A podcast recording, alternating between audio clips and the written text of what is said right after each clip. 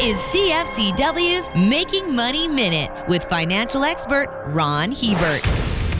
Thankfully, there are folks who take the saying, Where's the money, honey? literally. The global honey industry consists of 94 million hives. They generate 1.8 million tons of honey annually and $8 billion in sales. That is a product with growing demand. Sales are expected to increase by 50% over the next five years, according to Statistica. Beekeeping is a more significant contributor to the Canadian economy than I ever imagined. The industry generates $9.80 in sales per person per year in Canada. These are numbers even Winnie the Pooh would love. For more information, listen to our Making Money show hosted by Ron Hebert and Gord Whitehead at letsmakemoney.ca or cfcw.com.